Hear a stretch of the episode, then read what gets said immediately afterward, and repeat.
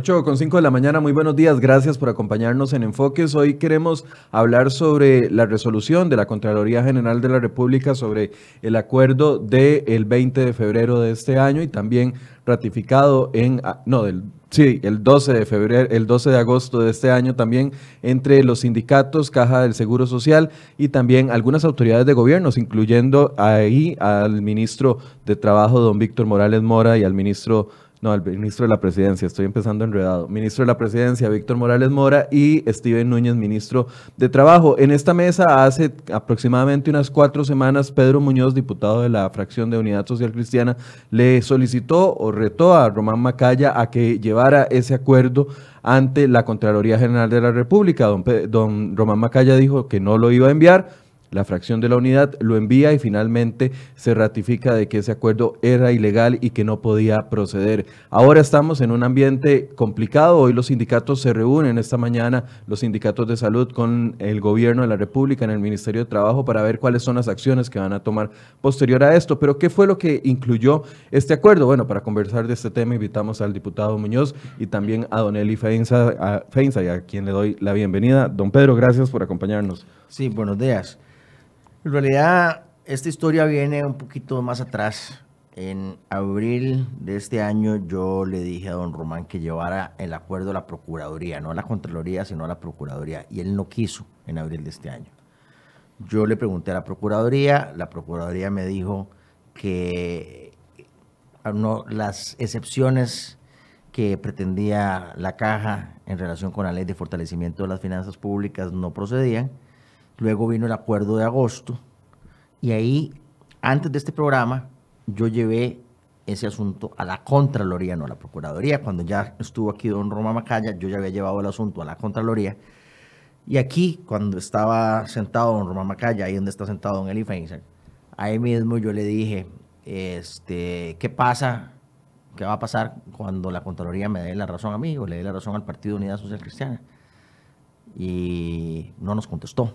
Yo creo que eso es lo que sigue. Se le preguntó en ese momento, ¿lo, llevarían ustedes por iniciativa? Y no, no, la respuesta... no, a la Procuraduría y él se quitó el tiro, pero yo ya en ese momento lo había llevado a la Contraloría y yo le pregunté también, ¿qué va a pasar cuando la Contraloría nos dé la razón a nosotros? Porque en ese momento yo ya lo había llevado a la Contraloría. Pero antes de ver el tema político y el tema técnico, habiendo repasado los antecedentes de esto, aquí tenemos un una situación humana que es muy importante. Hay que darle rostro humano a este tema.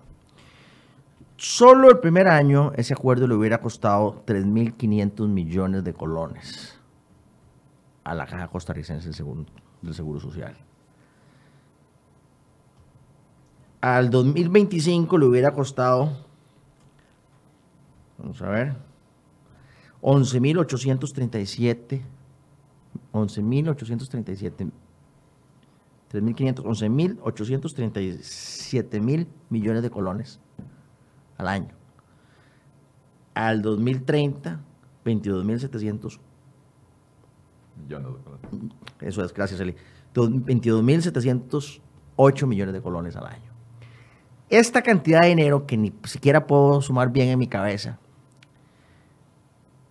es dinero que estaría siendo pagado en pluses porcentuales en lugar de estar siendo utilizada esa plata en salud para los costarricenses. Mientras se iba el proceso de lesividad. Mientras se iba el proceso de lesividad. Entonces, lo que hay que entender es la dinámica humana de esto. Esto es plata que se paga en pluses, que se llevan en pluses unos profesionales en ciencias médicas y que los costarricenses no estaríamos recibiendo donde lo necesitamos, que es en medicinas, que es en tratamientos. Esa es la parte que hay que explicarle a los costarricenses aparte del tema de, justicia, de, la comparación de cuánto ganan los médicos con eh, empleados, otros empleados públicos y los empleados del sector privado. Lo humano de esto es que hay una gran cantidad de dinero que se está pagando en sobresueldos, en anualidades, en pluses, que no están yendo a medicina y a salud. Ese es el, verdadero eh, dilema que tenemos acá.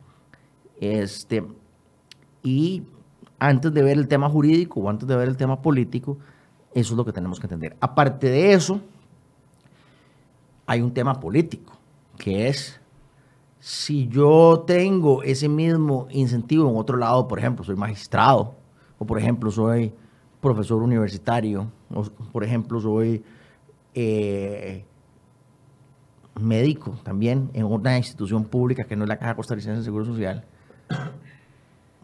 ¿por qué me van a quitar a mí ese incentivo si no se lo están quitando a los médicos de la Caja? Esa es la otra dimensión. Don Pedro, ¿por qué estaba, antes de darle la palabra a don Eli y darle la bienvenida, por qué usted estaba tan seguro de que ese acuerdo se iba a caer en Contraloría? Vea, yo siempre digo, ya me están comenzando a creer, antes no me creían ahí en la Asamblea Legislativa, que yo como político soy buen abogado. Además, yo soy un poquillo más pretencioso, digo, como político soy un excelente abogado. Y ya eso se ha ido probando ahí en la Asamblea. Humildemente. Humildemente, exactamente. Este, yo tengo, yo, yo me gradué de, de, la Facultad de Derecho de la Universidad de Costa Rica en 1992 al 2002, al 2012, ya voy para 30 años de ser abogado y he caminado mucho en el tema legal. Yo ya había tenido un caso similar en el año 2003. Eh, había logrado convencer a más de cinco diputados de aquel momento que presentaran un acuerdo arbitral que a mi juicio era nulo, que lo presentaran a la Contraloría General de la República. Es decir, yo ya había caminado este camino. Cuando yo me metí en esta ruta, yo ya sabía que había lo que los abogados llamamos precedentes. Y entonces yo tenía una, una convicción de que esto iba a ser resuelto de esta manera. Aparte de eso, como les contaba temprano, yo me había curado en salud. Yo le había pedido a la Procuraduría General de la República un criterio desde abril. La Procuraduría me lo dio en junio. Y esa base, ese criterio me sirvió de base para llevar el asunto a la Contraloría. Entonces yo tenía bases muy, muy fuertes. Cuando yo fui a la Contraloría yo tenía bases muy fuertes. De hecho, el acuerdo con los sindicatos es el 8 de agosto, creo, lunes 8 de agosto. Yo el 9 de agosto llevé el asunto a la Contraloría en menos de 24 horas. En, un, eh, en una solicitud muy, muy corta, muy concisa, pero también muy bien fundamentada, modestia aparte. Con toda modestia, como dice un Eli. Este, pero de nuevo, yo creo que más que el tema jurídico, yo no me quiero referir tanto a eso, creo que eso no es tan importante para los costarricenses, que un tema justicia, en primer lugar.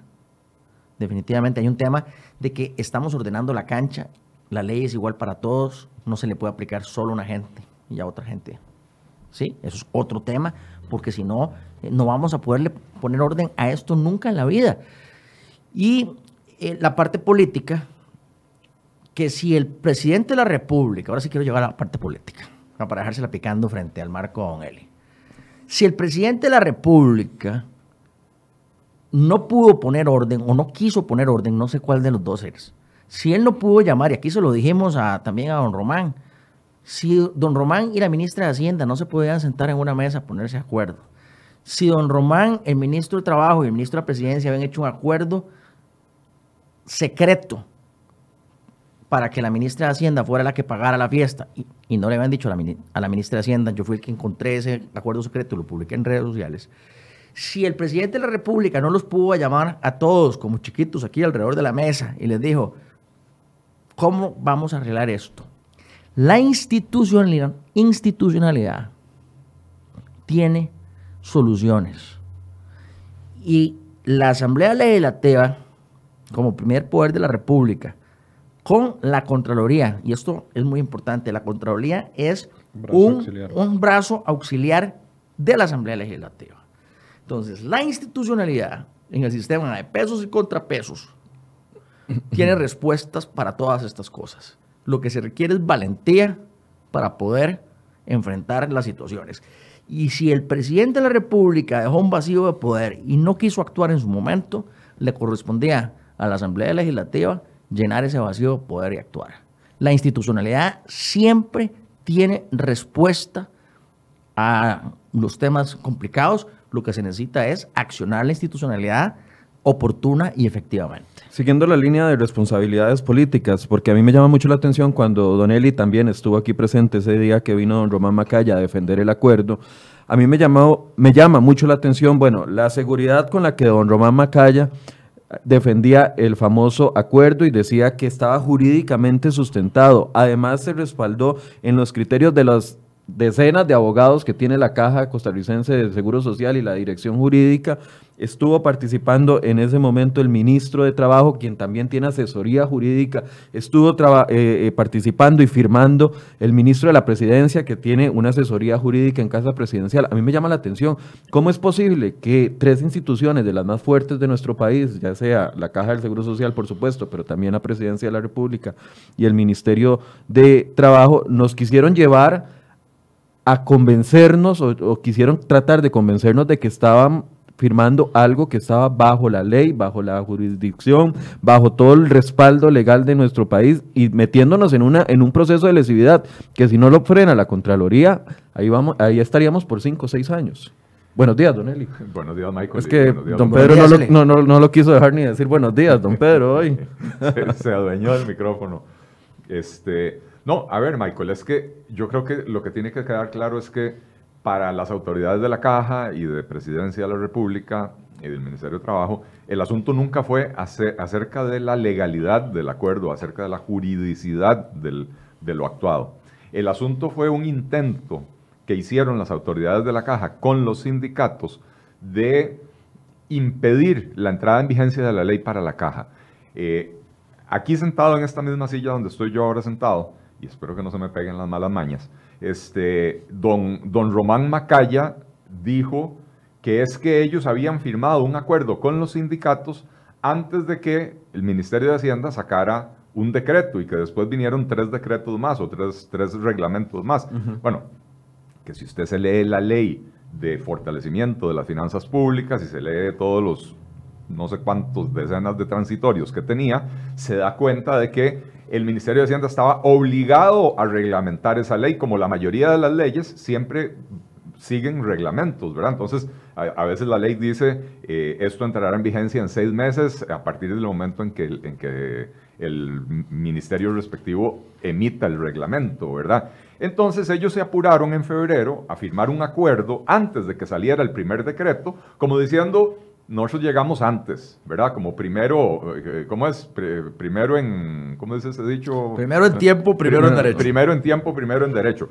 Pero... El que golpea primero, golpea mejor. El que, sí, o el que ríe primero, ríe dos veces, ¿verdad? este, eh, pero, pero evidentemente lo que ellos hicieron fue un intento de emitir este acuerdo primero antes del Ministerio de Hacienda como para amarrarle las manos al Ministerio de Hacienda.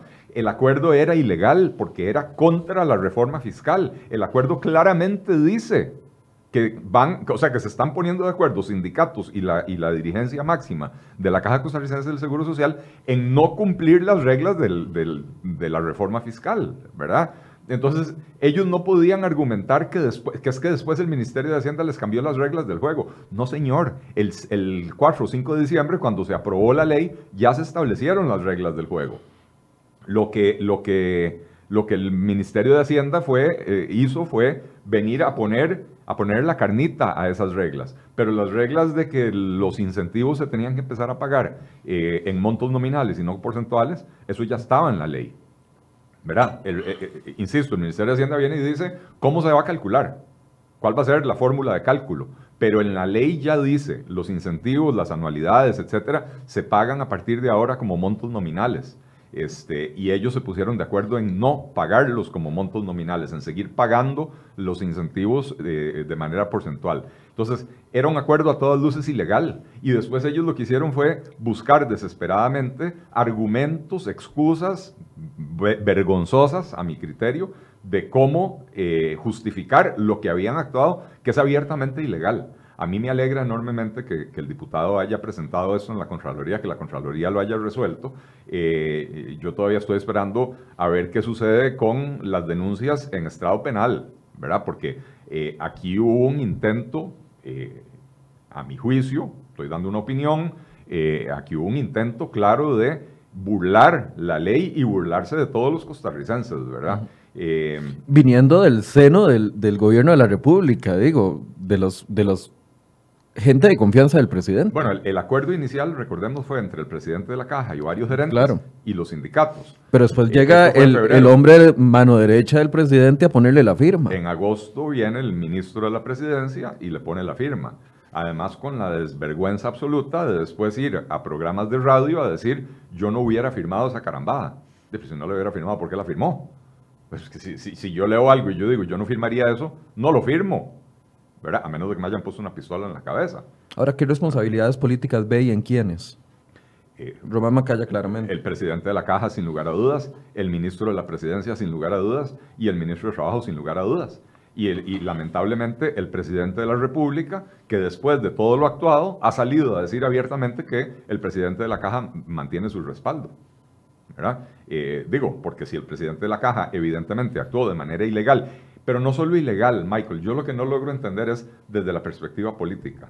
Eh, el gobierno se gastó buena parte de su capital político, es más, podría decir que casi todo su capital político en lograr la aprobación de la reforma fiscal. Podríamos decir que este fue el proyecto estrella de este gobierno.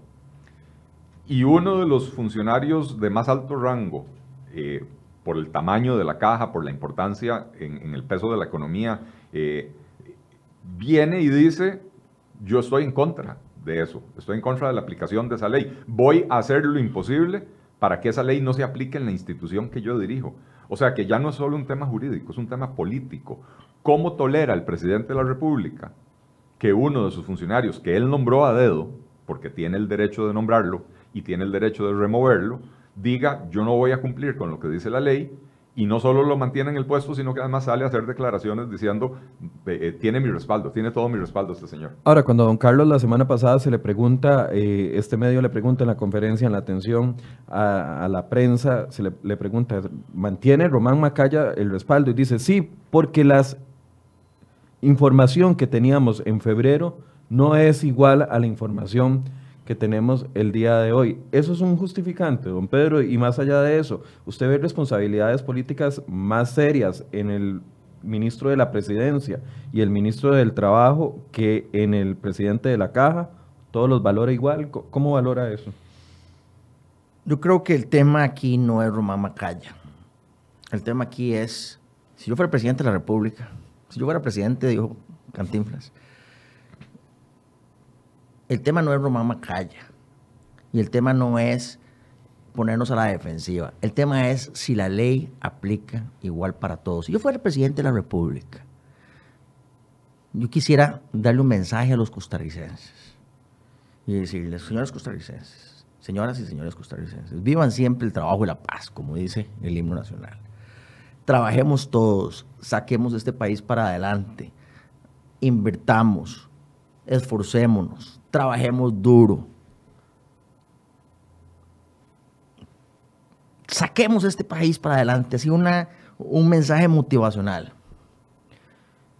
El presidente de la República solo puede hacer eso si los costarricenses sentimos en el corazón que estamos en un sistema que es justo, un sistema que no tiene privilegios, un sistema que no tiene privilegiados, un sistema que no tiene excepciones odiosas.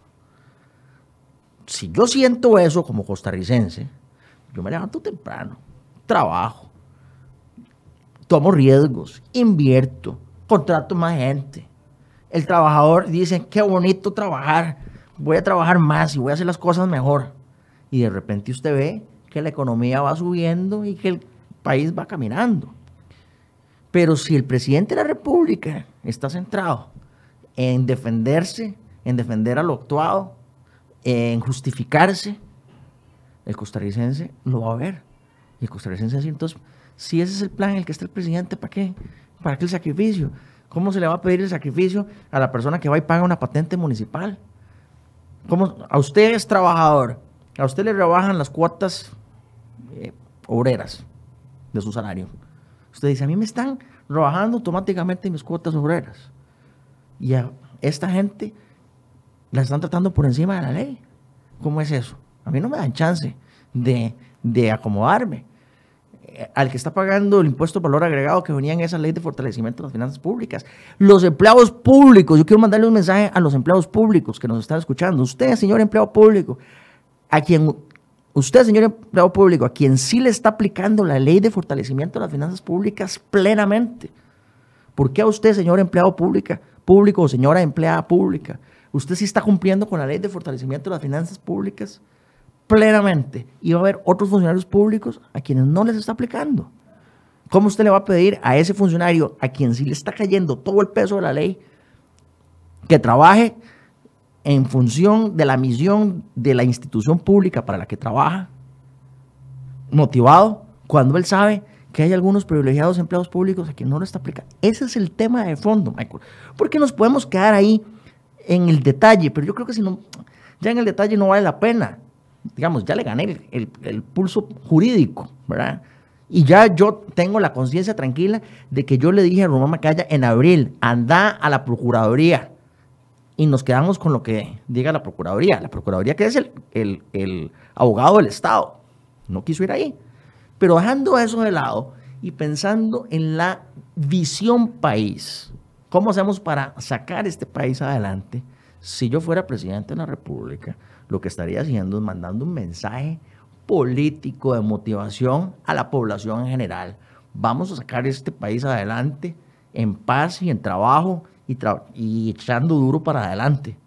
Ese mensaje no va a calar, en mi opinión, si no estamos todos convencidos de que hay un sistema que es justo y que es justo para todos y una ley que es pareja y se aplica para todos.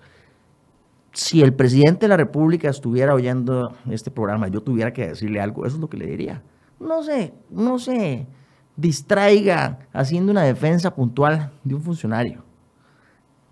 Comprométase con los costarricenses para que aquí haya un sistema que sea justo y va a ver cómo todos echamos para adelante y sacamos este país para adelante una vez más. Ahora, el, hoy a las 10 de la mañana se va a reunir los sindicatos de la caja, los que firmaron el acuerdo con don Román Macaya, va a ir don Román Macaya al Ministerio de Trabajo para tratar de buscar una solución, pero es que qué soluciones viables hay en este momento, una solución para no irse a huelga nuevamente, han retenido el llamado a huelga que tenían, eh, habían hecho para los, estos primeros días de la semana. ¿Qué solución se puede encontrar ahí y qué confianza podemos tener nosotros los ciudadanos de que ahí no se están negociando cosas que eventualmente vayan a ser ilegales o que no se estén negociando cosas por debajo de la mesa como se negoció lo que señalaba el diputado Muñoz? Bueno, yo creo que con el antecedente que tenemos eh, del acuerdo firmado por don Román Macaya con los sindicatos, posteriormente avalado por el Ministerio de Trabajo y el Ministro de Trabajo y el Ministro de la Presidencia, nada tiene que hacer don Román Macaya yendo al Ministerio de Trabajo a, buscar soluciones. Evidentemente, eh, la intención de ambos funcionarios no es cumplir con la ley, sino buscar formas de brincarse la ley. Eh,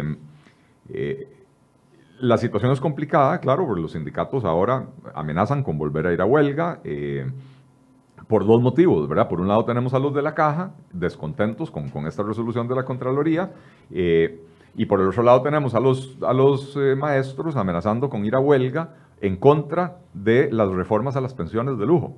¿verdad? Yo creo que eso es importantísimo entenderlo. El, el régimen de pensiones que más pensionados de lujo tiene es el régimen de el transitorio de reparto del magisterio, o sea, el de los maestros. Eh, y entonces ellos, que se presentan como defensores de los intereses del pueblo, se están revelando como meros defensores de sus intereses y privilegios, ¿verdad? Eh, y entonces, sí, estamos en una situación complicada porque la solución es cumplir la ley. Creo que en eso don, don Pedro ha sido muy claro. La ley es igual para todos, o por lo menos debería de serlo. La ley no, o sea, cuando la ley hace excepciones, la ley, la ley específicamente dice, por ejemplo, en la reforma fiscal se estableció que el IBM, el, régimen de pensiones de la caja, no tenía que cumplir con la regla fiscal.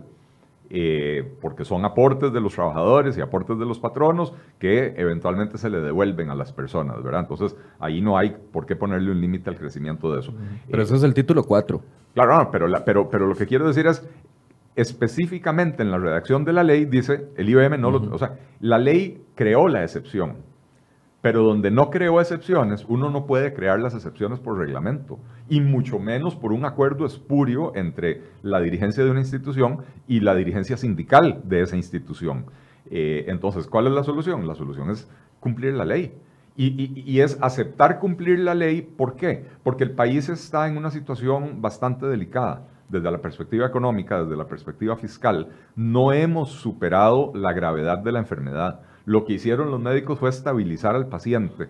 Como, como, como dicen, está estable pero en condición crítica. Bueno, eso fue lo que hicieron los, los médicos, los diputados en este caso, eh, con la aprobación de la reforma fiscal. Pero la, la reforma fiscal no cura el problema, ¿verdad? Eh, pero si no se cumple con esta, con esta parte de la reforma fiscal, los títulos 3 y 4, lo que tiene que ver con la remuneración del empleo público y lo que tiene que ver con el crecimiento del gasto público a futuro, eh, si no se cumple con eso, entonces eh, ese esfuerzo por estabilizar va a, a convertirse en un esfuerzo vano.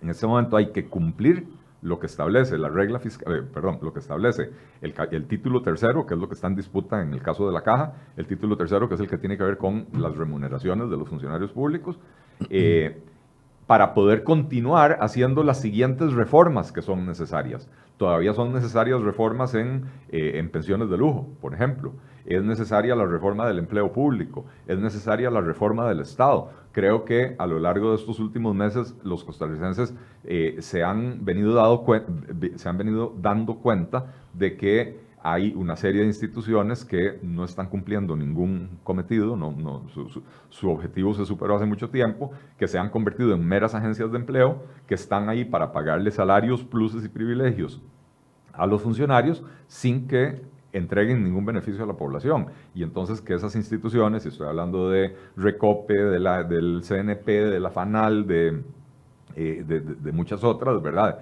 Habdeba, etcétera, eh, deberíamos de empezar a cerrarlas en vez de estar pensando a ver cómo hacemos para inventarles nuevas actividades, que es lo que siempre hemos hecho en Costa Rica. Bancrédito. Bancrédito era inviable hace 20 años pero decidieron darle el, cobro de los impuestos de salida, ¿verdad? Y entonces los costarricenses que, viajaban tenían que ir a hacer una fila eh, eh, sin sentido en el aeropuerto para pagar en una ventanilla de, Bancrédito esos impuestos. Y, con eso le dieron oxígeno a, a Bancrédito durante no sé cuántos años.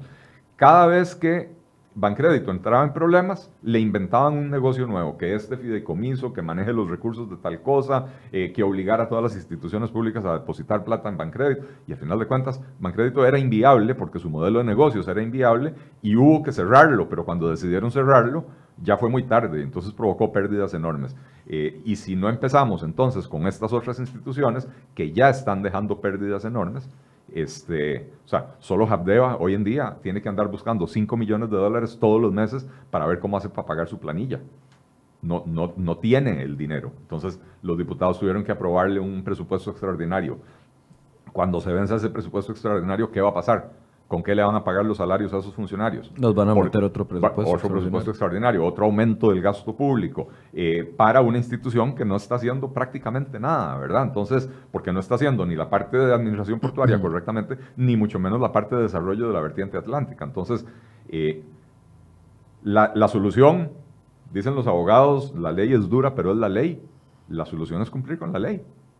No, no, no, no, tiene nada que ir a sentarse a hacer don Román Macaya con Steven Núñez a ver qué recoveco le encuentran a la ley o a ver cómo hacen una interpretación que ya vimos que era puro humo, era una venta de humo las interpretaciones que estaban haciendo. Eh, la solución es decir, vamos a cumplir la ley. ¿Esa reunión tiene alguna expectativa usted, don Pedro? Mire, yo quiero aprovechar el momento para contarle algo a los costarricenses.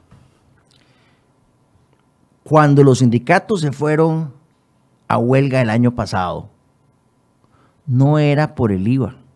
Para estas fechas, por cierto. Para estas fechas. Es correcto. No era por el IVA. Ellos decían que era por el IVA, pero costarricenses, no nos enredemos. La razón por la cual los sindicatos estaban en huelga el año pasado no era el IVA.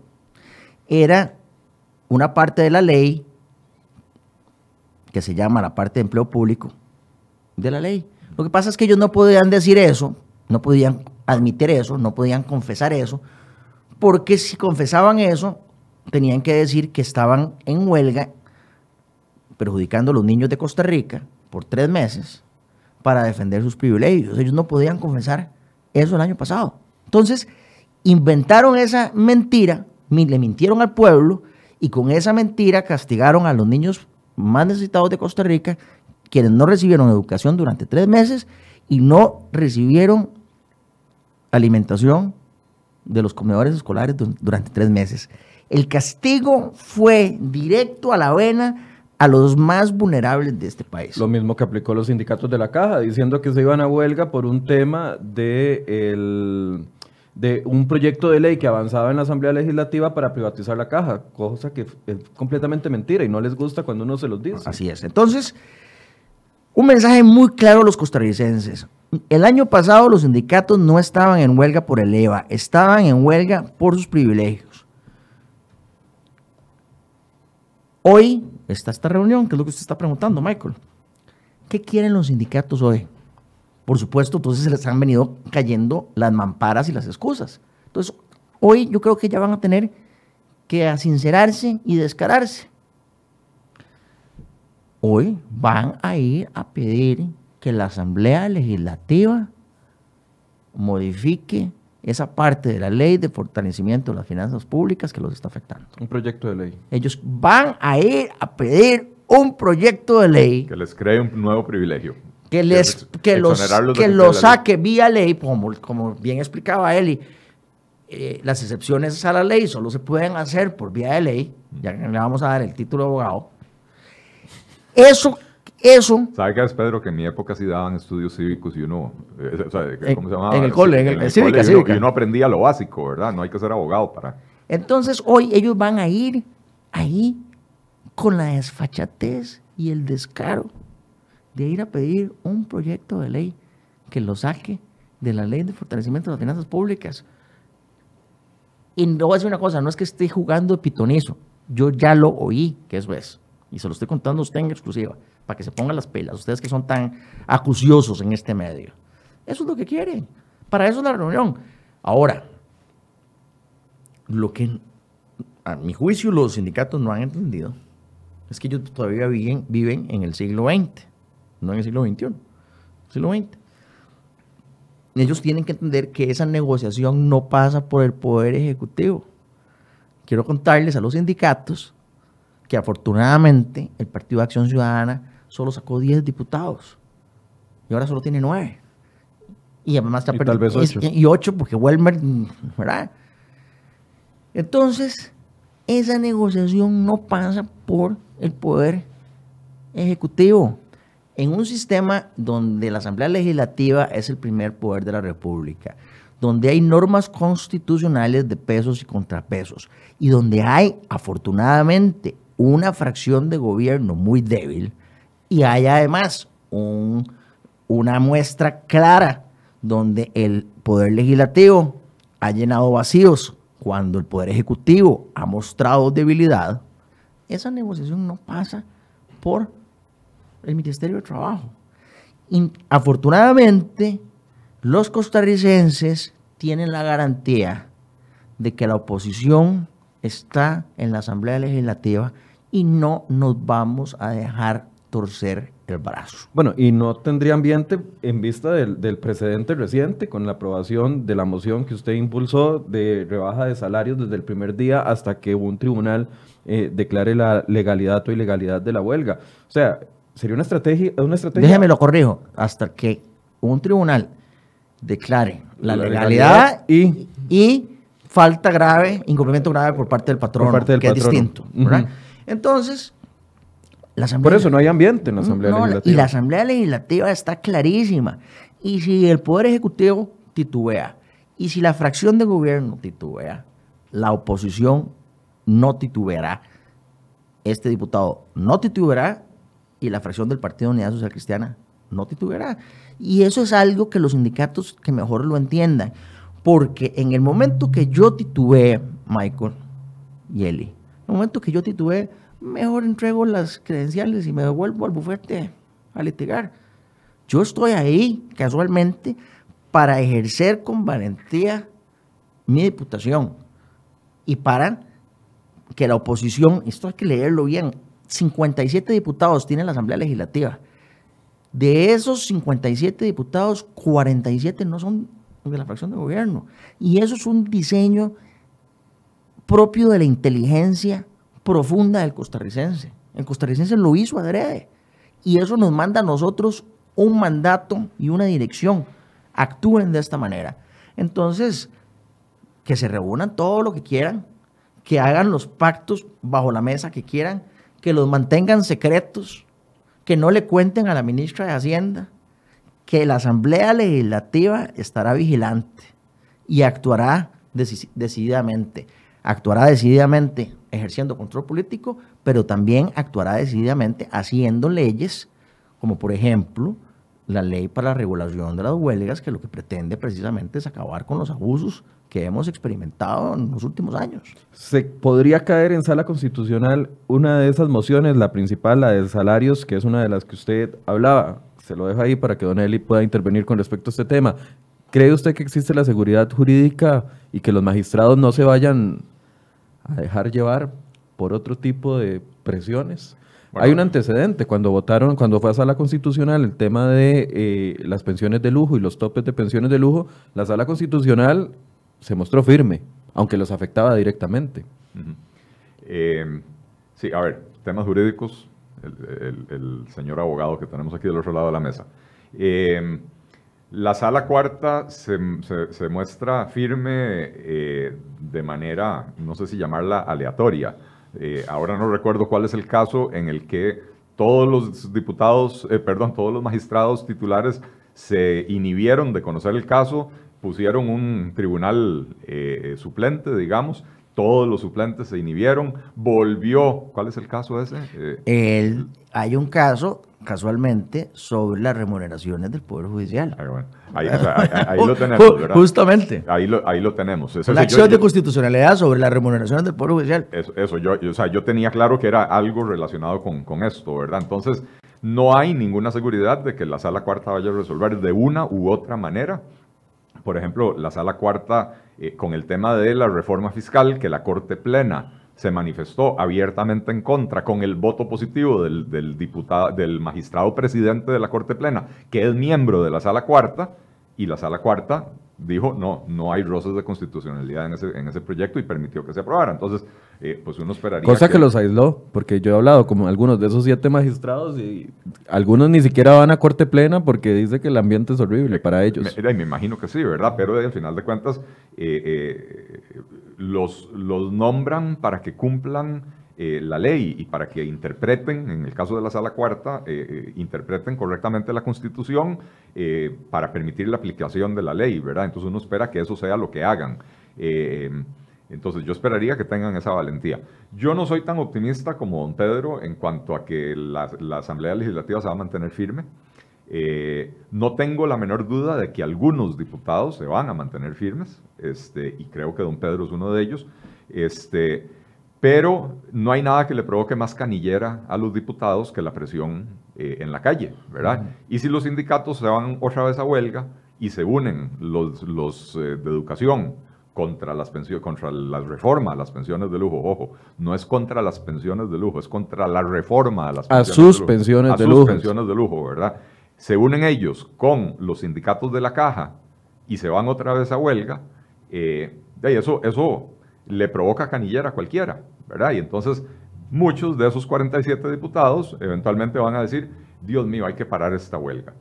Yo creo, digo, yo no es que quiera fomentar la huelga, pero yo creo que hay que perderle el temor a la huelga.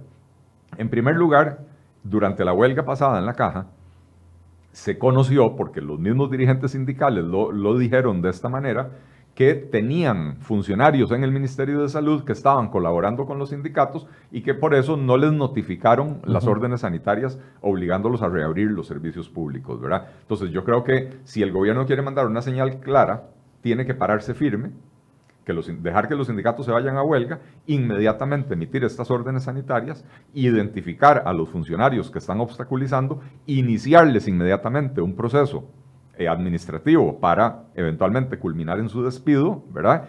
Y forzar a que esas órdenes eh, eh, sanitarias se entreguen para obligar a los sindicatos a volver a trabajar y el que se rehúse a volver a trabajar, cualquier funcionario, médico, enfermera, técnico lo que sea, iniciarle también un proceso eh, administrativo que culmine en su despido. que esto es lo que permite la ley hacer. Son herramientas, creo que don Pedro lo decía al, principio, ¿verdad? El, muchas veces se dice que este país es ingobernable. Es ingobernable porque los, los que lo gobiernan escogen no, no, no usar las herramientas que tienen a su disposición porque les da miedo o porque están en contubernio con, eh, con quienes están protestando en la calle o por cualquier otro motivo. Pero esas herramientas existen, están a disposición del presidente de la República, del ministro de Salud, eh, para impedir que esta huelga provoque los daños que provocó la huelga anterior en la caja, ¿verdad? Estando claros de que esta es una huelga, si llega a darse única y exclusivamente en defensa de privilegios odiosos, porque yo no he visto a ningún sindicalista suspendiendo labores para exigir que mejoren, eh, que mejoren los quirófanos o que abran un EVAIS nuevo o, que, o, que, remodelen el hospital de donde sea que está cayéndose a pedazos, ¿verdad? No, no, no, no. Ellos van a huelga exigiendo que eh, sus salarios sigan creciendo muy por encima de la inflación y muy por encima de lo que crecen los salarios del resto de los mortales. Ellos van a huelga exigiendo que a ellos las anualidades y otros incentivos se les paguen de manera proporcional y no de manera nominal como se aprobó en la ley el 5 de diciembre, el 4 de diciembre del año pasado. Eh, y los sindicatos de educación están amenazando ir a huelga en contra de reformar las pensiones del régimen transitorio de reparto del magisterio, que es el régimen que más pensionados de lujo tiene, y creo que esto la gente lo tiene que entender, porque cuando se habla de pensiones de lujo, la gente se imagina a grandes empresarios y millonarios y qué sé yo, las pensiones de lujo en este país, las... las están en el sector público. Están en el sector público, son las del magisterio número uno, las del Poder Judicial, y después estaba la del régimen de diputados, que la gente tampoco entiende, que el régimen de diputados se cerró en 1996. O sea que los diputados, don Pedro no va a salir pensionado, ¿verdad? A pesar de que se está llenando de canas y todo, no va a salir pensionado. Este, ya le toca, ¿verdad? No, todavía no. no, este, más joven que yo, Pedro. Ah. Creo, o por ahí anda. Este, no, no, no, don Pedro no va a salir pensionado. Son pensiones que se vienen arrastrando de antes de 1996, que fue cuando se, cuando se eh, sí, cuando se cerró el régimen, ¿verdad? Este, y entonces eh, se han ido introduciendo reformas parciales al, a, a, los diferentes regímenes de pensiones de lujo, eh, pero no ha sido suficiente. Hay que continuar haciendo esas reformas para parar los abusos, eh, porque pensiones de lujo básicamente son pensiones que la gente recibe sin haber cotizado lo suficiente para recibirlas. Y entonces, si no cotizaron lo suficiente, no alcanza el dinero para pagarles y eso implica que las tiene que pagar el Ministerio de Hacienda. Y eso implica que el Ministerio de Hacienda tiene que venir a meter su brazo nervudo y pujante en nuestro bolsillo para sacarnos el dinero a todos los costarricenses que no disfrutamos de pensiones de lujo para poder pagar esas pensiones de lujo. ¿verdad? Entonces, creo que tiene que estar claro cuál es el objetivo de los sindicatos. En este momento los sindicatos están defendiendo únicamente privilegios y por eso se están, amenazando con ir a huelga.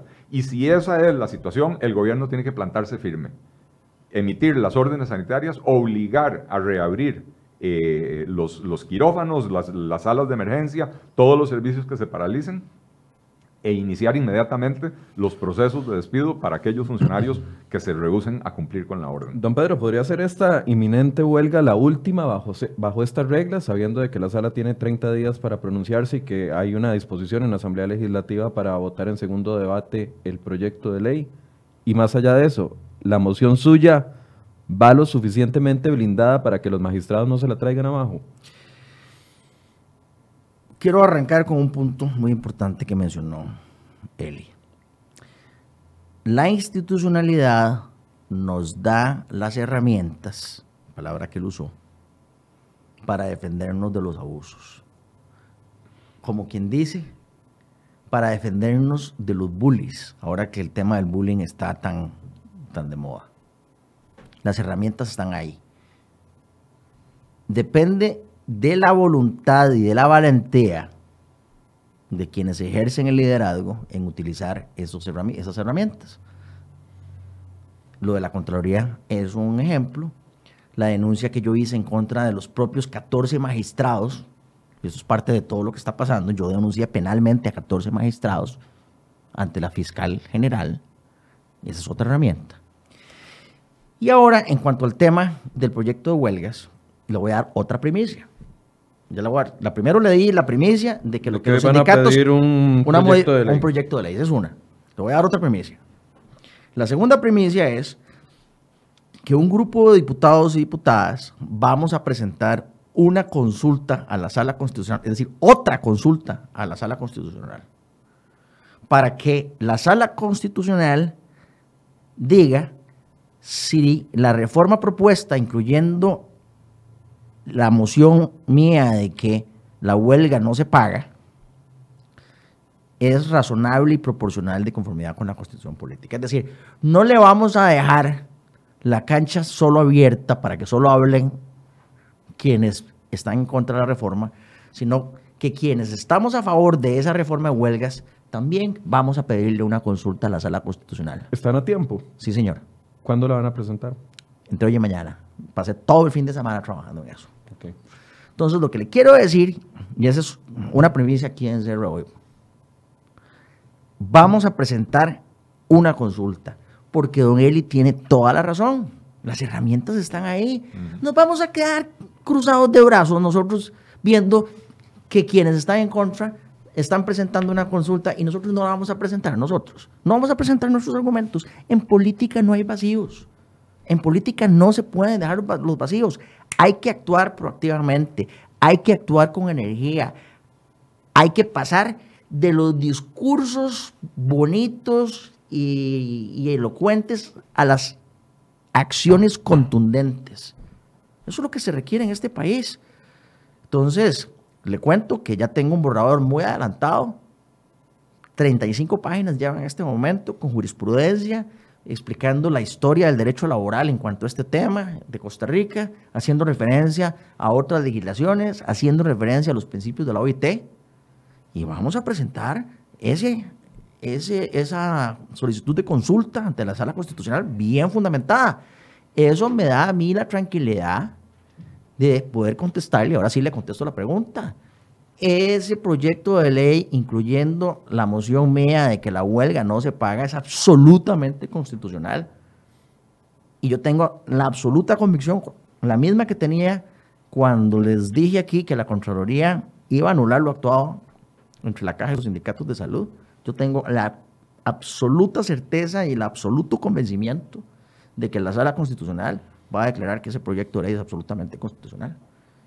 Y apenas esté la consulta, se la voy a compartir para que la revisen y la desmenucen punto por punto. La verdad yo me siento muy complacido, muy contento del trabajo hecho durante este fin de semana para poder presentar eso entre hoy y mañana. Eh, una de las justificaciones de los sindicatos que expresan cada vez que pueden es que dicen que hay una ola antisindical en el país. Yo quisiera un comentario de ambos con respecto a esto. Si es cierto de que en el país existe una ola antisindical por parte de políticos, eh, también acusan a la prensa, acusan al sector empresarial como responsable de... O sea, desde su visión, ¿cómo analizan ese argumento de justificación que dan los sindicatos? Bueno, probablemente si yo fuera sindicalista sentiría eso también. Eh, y yo invito a los a, los sectores sindicales, eh, y creo que yo he sido bastante claro aquí en este programa en otras ocasiones, eh, yo creo en el, en el derecho de, huelga, yo creo en el, en el derecho de los trabajadores de asociarse en sindicatos o de la forma en que, lo deseen, eh, y entiendo la necesidad que tienen de unirse para poder negociar de tú a tú con patronos que usualmente en la negociación individual tienen más fortaleza que el, empleado, ¿verdad? Entonces, eh, el problema es que los sindicatos en Costa Rica ya no están velando por las condiciones laborales de la gente, ya no están velando por eh, eh, garantizarle a sus afiliados que que, la ley, como decía don Pedro al principio, que la ley sea igual para ellos y que los proteja y que los cubra y que tengan todos sus derechos y todos sus beneficios. Los sindicatos de unos años para acá se han convertido en eh, eh, representantes de élites asalariadas de alto nivel del, gobierno, de las instituciones autónomas, eh, que solo están luchando por preservar privilegios odiosos que no tiene el resto de la población creo que don Pedro también hacía una, una interesante eh, distinción entre algunos funcionarios del sector público, eh, sobre todo en las instituciones autónomas, que siguen peleando por estos privilegios odiosos versus funcionarios como los del gobierno central, a los cuales les está aplicando todo el peso de la ley, todo el peso de la reforma fiscal, ¿verdad? Este, entonces, se han creado básicamente tres categorías de ciudadanos. Estos funcionarios públicos que, que, tienen un montón de privilegios y que siguen luchando por esos privilegios, los funcionarios públicos que también tienen privilegios, pero que se los han limitado por la vía de la reforma fiscal, eh, y el resto de los ciudadanos que no tenemos esos privilegios. Al resto de los ciudadanos nos aplica el código de trabajo con ocho años de cesantía y con, eh, eh, con 12 salarios, no, 12 salarios más aguinaldo, no, no, no, no tenemos salario escolar, no tenemos pago bisemanal y ese otro montón de cosas, ¿verdad? entonces, yo invito a los sindicalistas por supuesto, no a Albino, ni a Mélida, ni a Gilberto, ni a Gilbert, ¿verdad? Que, que, ellos eh, están en su negocio y su negocio es eh, eh, defender sus privilegios. Yo invito a los afiliados de los sindicatos a poner las barbas en remojo y preguntarse por qué será que la opinión pública se ha tornado tan en contra de los sindicatos. Se ha tornado en contra de los sindicatos porque finalmente la opinión pública descubrió que lo que están haciendo es defender privilegios. No están defendiendo derechos básicos, están defendiendo privilegios. Privilegios que no tiene el resto de la población, pero que el resto de la población tiene que financiar. Y por eso ese enojo que existe hoy en día contra la dirigencia de estos sindicatos, porque yo no creo que el pueblo costarricense esté en contra de los funcionarios públicos, yo no creo que el pueblo costarricense esté en contra de los sindicatos per se, pero sí en contra de estas dirigencias enfermizas y nocivas que tienen estos sindicatos eh, que han secuestrado primero a los sindicatos, porque algunos de ellos tienen hasta 30 años dirigiendo esos sindicatos, ¿verdad? Eh, pero han secuestrado al país, han secuestrado al país, bloquean calles, cierran escuelas, cierran hospitales. Eh, y los ciudadanos comunes y corrientes tenemos que seguir viendo a ver cómo hacemos para trabajar, cómo hacemos para llegar al trabajo cuando nos bloquean la calle, cómo hacemos para obtener las medicinas cuando nos cierran la farmacia del hospital, ¿verdad? Eh, ¿Por qué? Porque tenemos que seguir trabajando para que con nuestros impuestos se les pueda pagar a ellos todas esas, todos esos eh, privilegios. Don Pedro. Además de los ciudadanos comunes y corrientes, a quienes hace referencia a Eli, yo quiero hacer referencia a los ciudadanos que están en una situación de desventaja. Los niños más desventajados de este país, los enfermos, los adultos mayores. Porque todavía, a pesar de que Eli me dijo que estoy viejo, todavía estoy pochotón. Entonces yo veo cómo me la juego con una con una manifestación, con una huelga, me impiden el, derecho de paso, yo veo si madrugo. Yo madrugo, llego antes al trabajo. de alguna manera me la voy a jugar. Yo no me refiero, no me quiero referir a los ciudadanos comunes y corrientes, porque los ciudadanos comunes y corrientes todavía estamos en posición de jugárnosla. Para mí esto es fundamental. Yo quiero referirme a los ciudadanos que están más vulnerables. Cuando usted está enfermo y tiene un tratamiento debido a muerte, debido a muerte de cáncer. Cuando usted es un niño de Upala, cuando usted es un niño de corredores, y si usted no recibe esa educación en ese momento, y si no recibe esa alimentación en ese momento, también es debido a muerte. Cuando usted es un adulto mayor, y no está recibiendo los servicios para que usted pueda vivir una vida digna. A mí lo que me causa es furia, es enojo ver cómo los sindicatos están utilizando a estas poblaciones más vulnerables como moneda de cambio. Y es ahí donde los costarricenses tenemos que usar nuestro brazo nervudo y pujante para no aceptar eso a los 57 diputados, que es donde está el centro político, como expliqué hace un rato. Un mensaje, pensemos en esas personas y no permitamos, utilicemos nuestro enojo, nuestra rabia que tenemos para decir no vamos a permitir que los sindicatos utilicen a las poblaciones más vulnerables como moneda de cambio.